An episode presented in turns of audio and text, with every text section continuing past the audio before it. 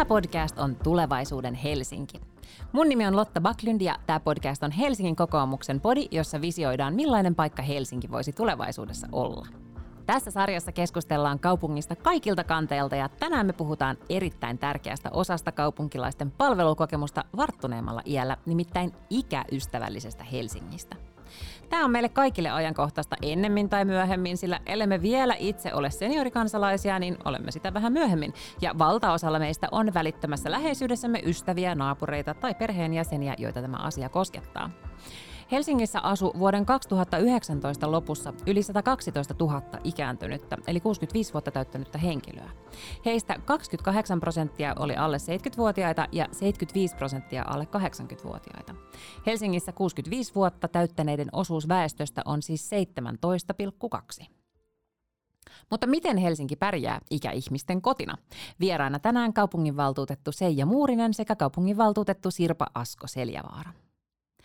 Tämä onkin mun ensimmäinen kysymykseni teille. Miten hyvin Helsinki hoitaa ikäihmisiään? Joo, Helsingissä on aika paljon ainakin palveluja, että kyllä minun mielestä Helsingissä on ihan hyvä ikääntyneiden palvelujen kokonaisuus. Meillä on paljon asiakkaita, isot volyymit näissä palveluissa, niin on mahdollista järjestää sitten hyvin monipuolisia palveluja. Ja tuota, verrattuna pienempiin kuntiin, minulla on ollut tilaisuus katsoa tätä vanhusten huoltoa myös tuolla valtakunnan tasolla, niin kyllä Helsinki aika usein oli edelläkävijä monissa asioissa. Toisaalta tietenkin se on haaste aina, kun on, on paljon asiakkaita ja paljon erilaisia tarpeita. Mutta Helsingin senioripalvelujen motto on, että sen, äh, stadin seniorit arvokkaasti elämässä. Et minusta se on sellainen hyvä, hyvä johtotähti tässä ikääntyneiden palvelujen kehittämisessä. Sitten meillä on, meillä on hyvin toimiva vanhusneuvosto, joka ottaa kantaa monta kertaa asioihin ja tuo hyviä ideoita. Ja, ja sitten meillä on nykyään tämmöisiä asiakasraateja erilaisissa eri palveluissa, että yritetään sillä tavalla löytää sitä asiakasnäkökulmaa sieltä entistä vahvemmin. Että kyllä minusta on ihan hyvällä tasolla tällä hetkellä. Niin, hei kaikille. Mehän ollaan Seijan kanssa tällaisia sosiaalitätejä. Me on koko elämämme hoidettu, hoidettu vain muita ihmisiä lääkärinä ja, ja tuota, hoitajana ja, ja maisterina niin kuin Seija. Ja, e, me ollaan tutustuttu erittäin tarkasti tähän Helsingin sosiaalipalveluihin sen takia, että me ollaan oltu pitkään pitkään Helsingin terveyslautakunnassa ja sosiaali- ja terveyslautakunnassa. Ja eh, siellähän sairaalahoiva ja kuntoutuspuolellahan on töissä 4000 ihmistä, että onhan se valtava organisaatio. Ja kotihoidossa, joka on osa tätä, niin on 2,5 miljoonaa käyntiä tai kontaktia vuodessa. Sitten koko tällä sairaalahoivakuntoutuspuolella on 2000 ihmistä töissä.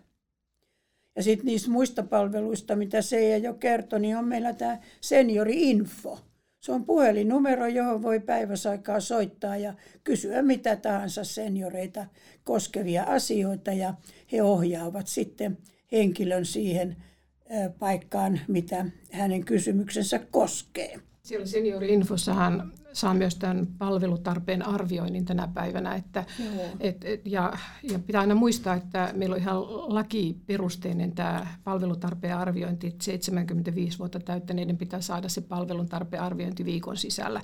Toki Joo. kaikki muutkin saa sen, mutta heillä on oikein tämmöinen aikaraja, että kannattaa Joo. aina ottaa yhteyttä sitten, jos on jotain palvelutarpeita. Joo, se on totta, että monet ihmiset, jotka niin kuin näkevät vanhuksen kotona, joka ei enää pärjää, niin ei tiedä, mitä tehdään. Mm. Niin silloin voi soittaa omaan terveysasemaan ja pyytää palvelutarpeen arviointi. Se on todella lainmukainen ja se on oikeus jokaisen saada viikon sisällä siitä, kun hänestä on ilmoitettu terveydenhoitoon tai sosiaalitoimeen. Nykyään sitä palvelutarpeen arviointia tehdään sieltä seniori-infosta käsin. Joo. Sitten meidän piti keskustella tästä eh, vanhusten arvostuksesta, koska Suomihan on erittäin ikärasistinen maa. Jos vertaa esimerkiksi Japaniin tai Kiinaan, missä vanhat ihmiset on hyvin arvostettuja. Ja sen takia kokoomus on perustanut tällaisen senioriverkoston, eli eh, nykyisistä kutsutaan seniorifoorumiksi. Ja sen tarkoituksena on siis lisätä poliittisen eliitin tai poliitikkojen ymmärrystä vanhusten hoidosta ja, ja, ja vanhusten elämästä. Ja siellä verkostossa me muun muassa yritämme saada mahdollisimman yhdenmukaisen verotuksen palkansaajille ja eläkeläisille, koska nyt eläkeläisten verotus on ankarampaa. Ja sitten me yritämme kaikkemme säilyttää tuo indeksi, koska kaikkihan on huomannut, että eläke tavallaan niin kuin sen ostovoima pienenee aikaa myöten. Ja tällä me vaikutetaan poliittisesti siihen, että indeksit pysyisivät ja paranisivat. Meillä on aika paljon keskittynyt tämä ikääntyneiden palvelujen keskustelu siihen pitkäaikaiseen ympärivuorokautiseen hoitoon. Että, niin. et, et, tämä, ehkä tämä ikääntyneet olisi syytä nähdä vähän toisesta valosta, että ikääntyneiden palvelut eivät vaan ole eivät ole vain tämmöistä hoitoa, hoivaa, vaan siellä on monia muita palveluja tarjolla ja monenlaisia muita kevyempienkin palvelujen tarvetta. Että tämän päivän ikäihmiset ovat erilaisia kuin aiemmat sukupolvet, terveempiä, elinvoimaisempia, eläkkeet on kasvaneet, heillä on enemmän mahdollisuuksia täällä yhteiskunnassa. Ja, ja tota, meillä on esimerkiksi satavuotiaita tuolla väestöennusteissa joka vuosi entistä enemmän, että et, et ikä, ikäihmiset ovat tämmöinen aktiivinen joukko tänä päivänä, et ei vain tämmöistä hoivaa ja hoitoa tarvitseva hauras ihmisjoukko, että täytyy niin tätä ihmiskäsitystäkin vähän muuttaa. Joo, se on ihan totta, että vaikka Helsingissä onkin tämä yli 100 000 yli 65-vuotiaista, niin meistä on 99 prosenttia aivan e, normaali ihmisiä tässä yhteiskunnassa ja meidän täytyisi päästää mukaan yhteiskuntaan myös päättämään asioista ja osallistumaan. Ja sen takia meillä on kyllä tietenkin paljon mahdollisuuksia. Meillä on erilaisia järjestöjä ja yhdistyksiä ja seuroja, jotka voi mennä mukaan. Mutta kaikki ei kyllä tietenkään niitä löydä heti. Että se on hyvä, että kaupunki niitä koko ajan mainostaa ja kertoo niistä omilla sivuillaankin. Mm-hmm. Ja tämä 65 vuotta on minusta niin kuin aivan liian alhainen niin, ikä alkaa puhua niin kuin vanhuksista tai ikäihmisistä. 75 on yleensä se se raja, jolloin aletaan puhumaan ikäihmisten palveluista, mutta oikeasti palvelun tarve kasvaa vasta 85-vuotiaasta eteenpäin. Mutta heidänkin, heidänkin tuota, määränsä ja osuutensa väestössä tulee kasvamaan, että et määrä kasvaa lähes kaksinkertaiseksi tuonne 2040 mennessä. Niin että, et samoin kuin 75 vuotta täyttäneiden määrä, että meillä, meillä on sitten jatkossa entistä enemmän ikäihmisiä, mutta pitää muistaa, että he ovat niin kuin tämmöinen terveempi ja elinvoimaisempi joukko kuin aikaisemmin. Ja tänä päivänä he käyvät kuntosalilla, kulttuuriharrastuksen, muus osallistuvat, osallistuvat sitten tähän yhteiskunnan toimintaan ja, ja monella tapaa suuri voimavara täällä meidän yhteiskunnassa. Joo, se on just näin, että, että meitä pidetään niin kuin yhtenä massana, joka, josta on enemmän haittaa kuin hyötyä. Mm. Mutta kuitenkin ihan ikäihmiset on erittäin tärkeä voimavara tässä yhteiskunnassa. Kyllä. Mitä esimerkiksi teatterit ja konsertit olisi ilman, jos ei siellä istuisi meitä, meitä ikääntyviäkin ihmisiä mukana. Ja e, muuten sekin pitäisi muistaa, että meillä on e, nyt paljon mahdollisuuksia omaishoitoon, koska tota, useimmat e, puolisot esimerkiksi hoitavat toinen toistaan. Omaishoitohan on yksi semmoinen vanhustenhoidon tärkeimpiä kulmakiviä ja sitä pitäisi kovasti lisätä. Kyllä. Ja sitten täytyy koko ajan pitää huolta siitä, että se omaishoito ei käy liian raskaaksi, että meidän täytyy niin yrittää näitä omaishoidon palveluja tukea Joo. mahdollisimman hyvin. Ja esimerkiksi se, että he pääsevät näihin omaishoidon tuki tai tämmöisiin toimintakeskuksiin liik- menemään ja kulkemaan. Että meillä on vielä siinä sitten vähän kehittämistä, mutta tota, erittäin tärkeä, tärkeä asia sinänsä. Joo, se oli jännä, kun eilen, eilen luin tuosta meidän palvelutarpeesta täällä Helsingissä, niin siellä kerrottiin, että on tutkittu, että omaishoitajista 54 prosenttia ei osaa käyttää niitä vapaa-päiviä, mm. jotka on lakisääteisiä. Kyllä. Jokaiselle omaishoitajalle on säädetty kolme päivää kuukaudessa vapaa-päiviä. Ja ihmiset ei osaa ottaa niitä, Kyllä. vaan, vaan tuota, ne vaan hoitavat itsensä ihan, ihan loppuun saakka. Eikä, ja sitten lopulta on hoidettava sekä hoitaja täysin lopussa. Ja kaupunki kyllä auttaa omaishoitajia. Että jos on vähänkin ongelmaa, niin kannattaa soittaa omaan terveyskeskukseen ja, ja keskustella tästä, että mistä saa apua ja mihin, mihin se hoidettava niin kuin voi mennä siksi aikaa, kun omaishoitaja on lomalla tai lähtee risteilemään tai muuten haluaa vapaata.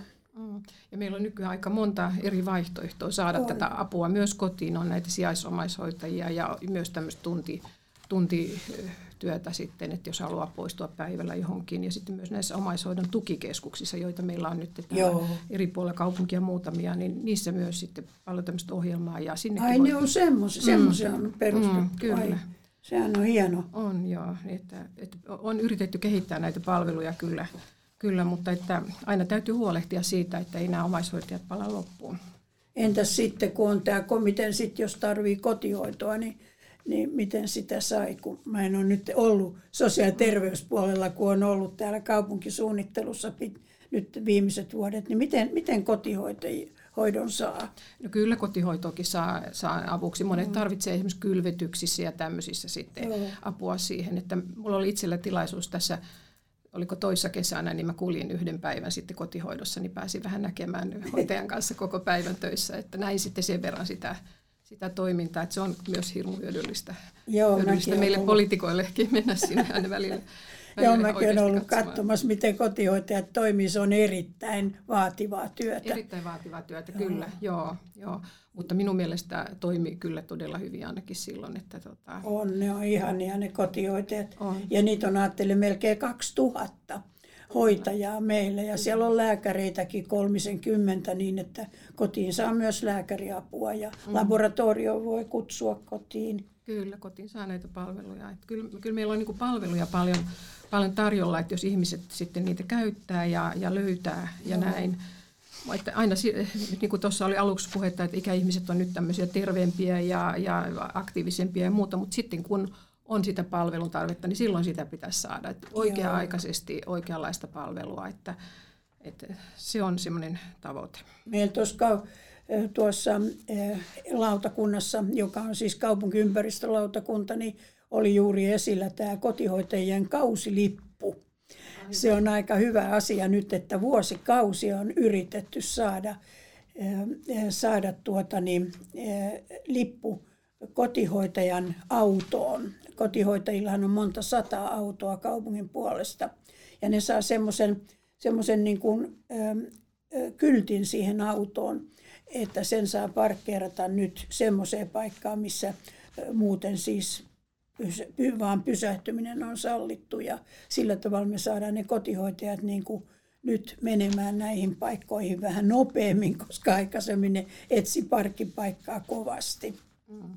Tämä on oikein, oikein suuri, tärkeä uudistus. Se on hirveän Tätä on pitkään, heille pitkään ajettu valtuustossakin on, monen on. monen aloitteen voimin ja muuta, mutta se niin. on aina jotenkin kaatunut, mutta nyt, nyt näyttäisi niin kuin hyvältä. Joo, kato, se oli tieliikennelaki, mikä se piti panna se pykälä. Mm. Ja, ja tieliikenneministeri meillä on aina ollut semmoinen, joka ei ymmärtänyt kotihoitoa, niin sitä ei ole 15 vuoteen saatu, mutta nyt se tulee.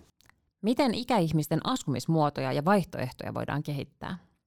Minusta tämä perusta ikä, ikääntyneiden hyvinvoinnille ja turvalliselle elämälle on, on tämä sopiva asumismuoto ja, ja toimiva asuinympäristö. me tarvitaan erilaisia asumisvaihtoehtoja erilaisiin tarpeisiin, että sitä varmasti on tässä kaupungissa vielä hyvä kehittää edelleen. Ja, ja sitten se asumisympäristö sellainen, että ihmiset, ihmiset pääsee liikkeelle ja, ja kaup- tämmöisiin päivittäisiin palveluihin ja, ja pääsee liik- liikkumaan. Bussipysäkit, raitiovaunupysäkit on sopivalla kohdalla ja, ja, ja nämä reitit on hyvät. Mutta sitten tietysti tarvitaan, tarvitaan myös sitten näitä asumista tukevia palveluja. Meillä on Helsingissä kodinmuutostöitä mahdollisuus saada. On hissiasiamies ja, ja hisseihin tukea ja muuta. Ja, ja tota, erilaisia tämmöisiä hyvinvointia, hyvinvointia ja terveyttä edistäviä palveluja on, on tällä tavalla saatavilla.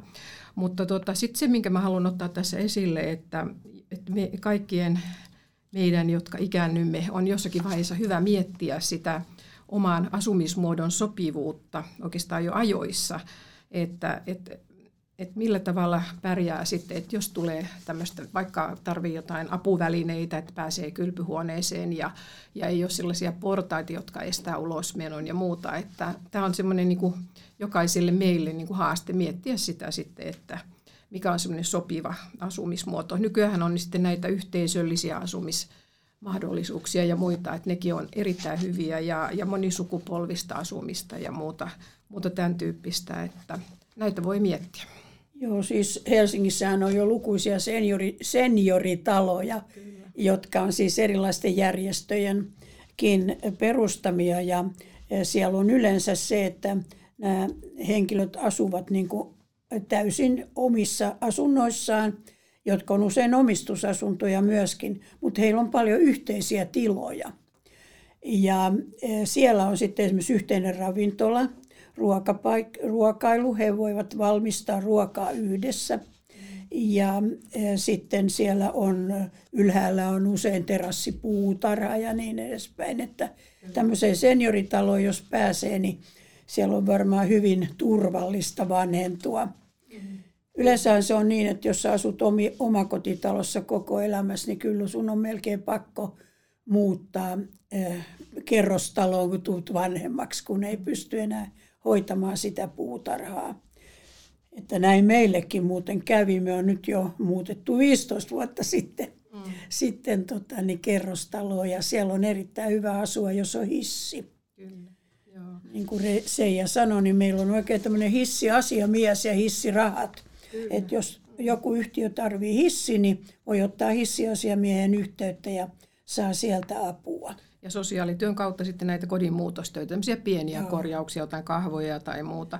Mutta se, mitä, mitä tuota, olen, olen tässä ja olemme pitkään ajaneet, että saisimme näiden seniorikeskusten yhteyteen. Meillä on kymmenen tämmöistä seniorikeskusta täällä Helsingissä, johon on koottu kaikki ikääntyneiden palvelut siihen yhteen yksikköön, niin sinne seniorikeskusten läheisyyteen entistä enemmän näitä senioritaloja sillä Joo. tavalla, että nämä senioritalojen asukkaat voisivat käyttää näitä seniorikeskusten monipuolisia palveluita, käydä syömässä, liikkumassa, harrastamassa – ja, ja sitten myös varmasti saa sellaista neuvontaa ja apuakin tarvittaessa. Niin, ja ideaalihan olisi eh, se, että eri sukupolvet voisivat asua niin kuin lähekkäin. Kyllä. Ei tietenkään samassa niin kuin vanhan, vanhassa yhteiskunnassa asuttiin kaikki sukupolvet saman katon alla, mutta uh-huh. asua siis niin lähekkäin, että voi auttaa uh-huh. toinen toistaan, koska meistä vanhoistahan on apua lastenhoidossa. Kyllä.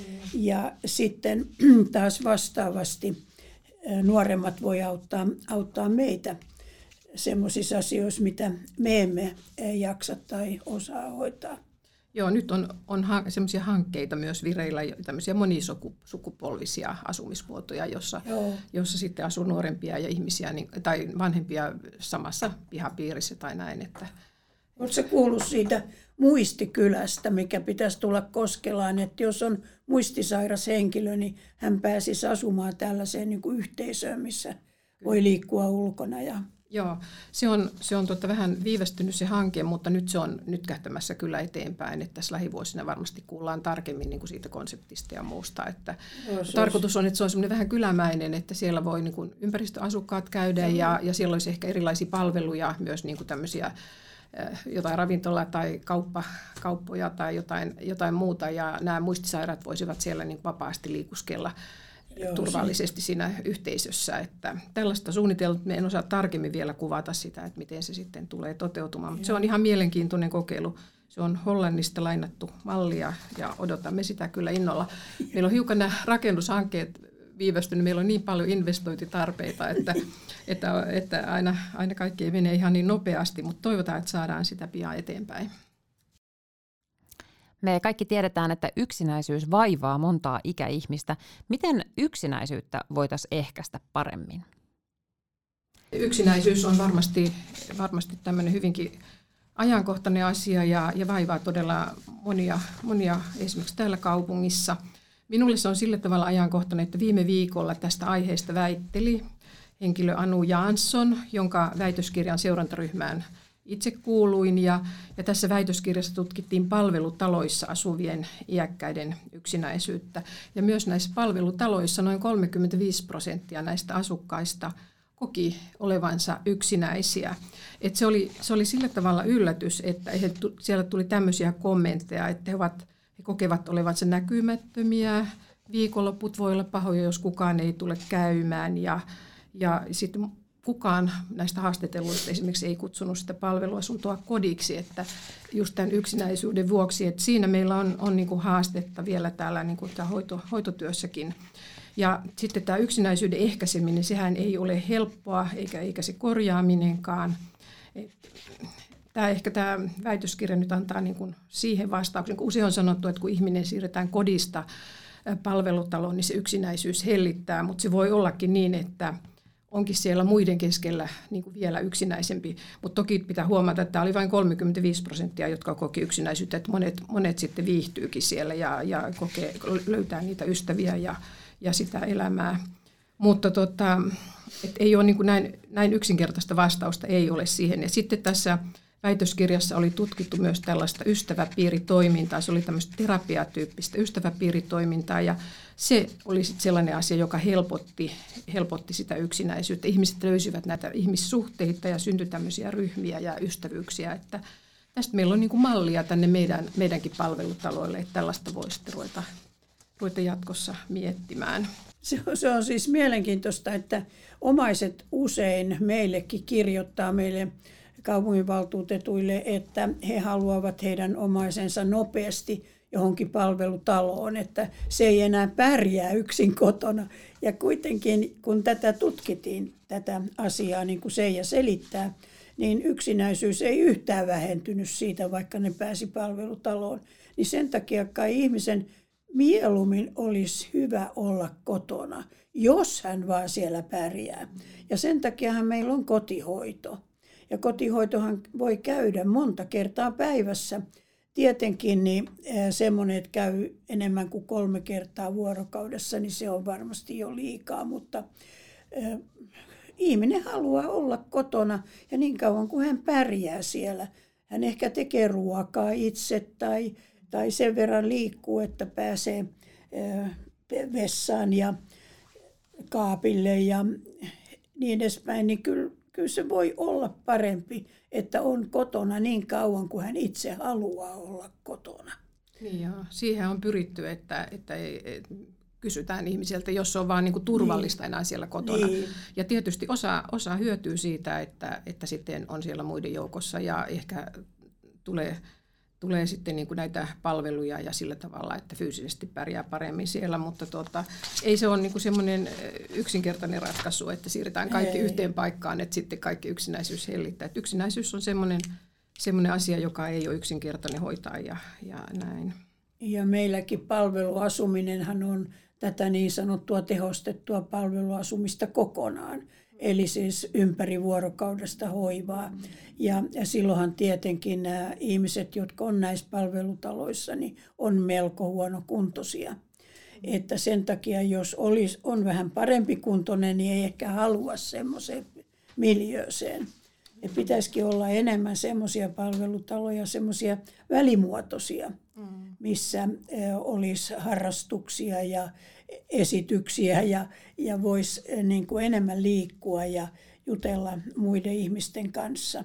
Ja se ehkä sitten alkaakin olla jo se senioritalo, missä asutaan mm. vain yhteisöllisesti. Kyllä, senioritalo. Tai sittenhän meillä on näitä tämmöisiä äh, ihan tota, yksityisiä palvelutaloja, joihin kaupunki antaa sitten palvelusetelin siihen Joo. hoivapalveluun, että, että sekin on sitten ainakin joillekin mahdollista. Että semmoiseen, semmoiseenkin voi sitten muuttaa ja monet muuttaa. Kyllä meillä on niin paljon mahdollisuuksia, että niistä pitää vaan keskustella sosiaalihoitajan kanssa, että minkälaisia mahdollisuuksia tällekin henkilölle on ja mitä hän itse haluaa. Mm, Ja sieltä seniori-infosta voi myös aina tiedustella näistä asioista. Että... Ja omasta terveyskeskuksesta saa varmaan yhteyden niihin paikkoihin, missä, missä tästä kesku, voi keskustella.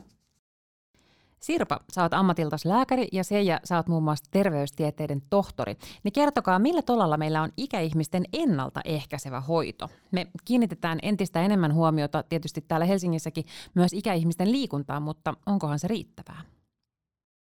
Tuota, mä puhuisin mieluummin hyvinvoinnin ja terveyden edistämistä ja ennaltaehkäisystä, että ennaltaehkäisy ei oikeastaan ole hoitoa, että, että se on niin kuin nimenomaan ennen sitä, sitä hoidon tarvetta. Eli kohdistuu siihen tilanteeseen, jossa ihmisellä ei vielä ole ongelmia tässä hyvinvoinnissa tai terveydessä.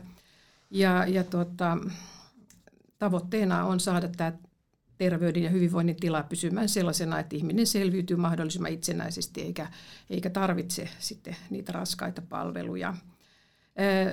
Tämän hyvinvoinnin ja terveyden edistämiseen tarvitaan meillä kaikkien toimialojen yhteistyötä. Siellä tulee juuri tämä kaupunkiympäristön, ympäri, esimerkiksi kaupunkiympäristölautakunnan toiminta, että mihin, mihin rakennetaan näitä senioritaloja ja minkälaiset liikennejärjestelyt on ja onko siellä sitten näitä arkipalveluja lähellä ja, ja sitten taas liikuntapuolella rooli on, on järjestää sitä ikä, ikääntyneiden liikuntaa. Sitä meillä on jo aika paljon erilaista ihan ikääntyneille kohdistettua liikuntaa ja sitten taas se ei, tota, kaikki, kaikki toimialat voi, voi sitten omalla tavallaan siihen osallistua. Sote, sotepuoli, sosiaali- ja terveyspuoli tulee vasta siinä vaiheessa, kun, kun on sitä jonkinlaista niin kuin palvelun tarvetta, mutta myös sosiaali- ja terveyspuolella voidaan järjestää paljon näitä, näitä hyvinvointia ja terveyttä edistäviä palveluja, muun muassa erilaista ryhmätoimintaa. Meillä on nyt semmoista ryhmäliikuntaa, yritetään niin kuin saada tietyille, tietyille alueille, tietyn alueen ihmiset lähtee yhdessä lenkille ja, ja, ja kaikenlaista,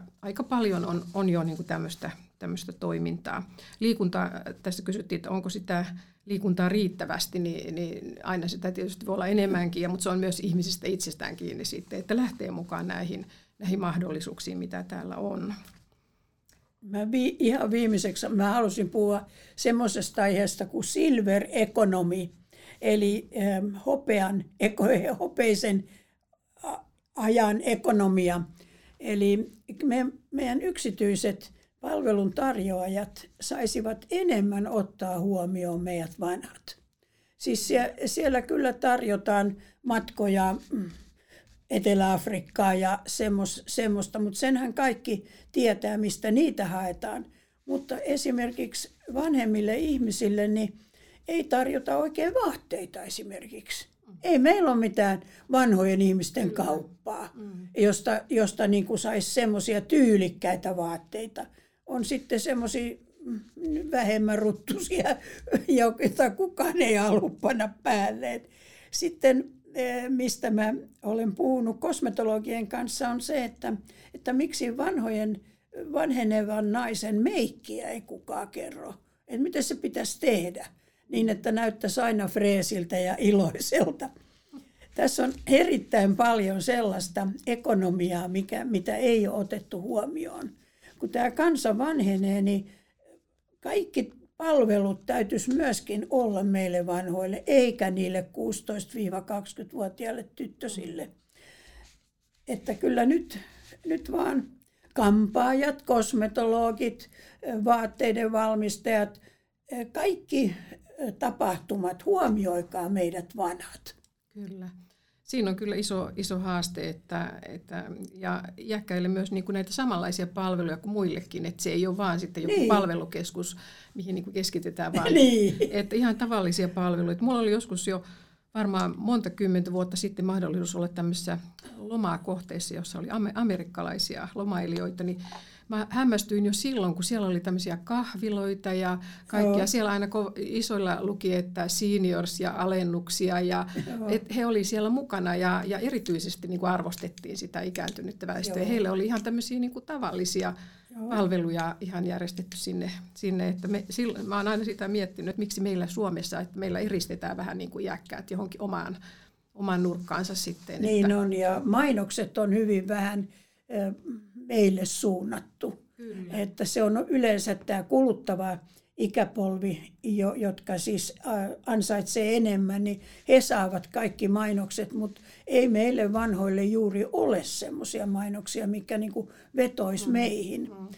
Että muistakaapas nyt kaikki palvelun tuottajat, niin tehkääpäs mainoksia meille vanhoillekin. Kyllä. Sitten tässä, tämä, tämä ehkä koske ihan tätä aihetta, mutta tässä on hyvä sanoa se, että niin kuin esimerkiksi näitä kalluppeja tehdään Suomessa, niin, niin nehän päättyy johonkin, eh, onko 70 vuoteen, että yli 70-vuotiaalta ei koskaan kysytä mitään. No, no eihän sieltä tule sitten myöskään niitä toiveita ja, ja tietoja, mitä, mitä tarpeita ehkä olisi.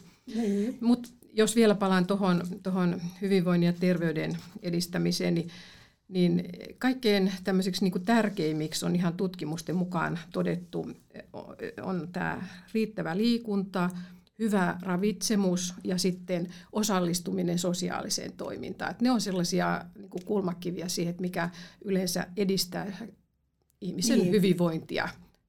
Niin millä meidät saadaan vedettyä tähän sosiaaliseen toimintaan? On paljon ihmisiä, jotka ei uskalla tai osaa mennä.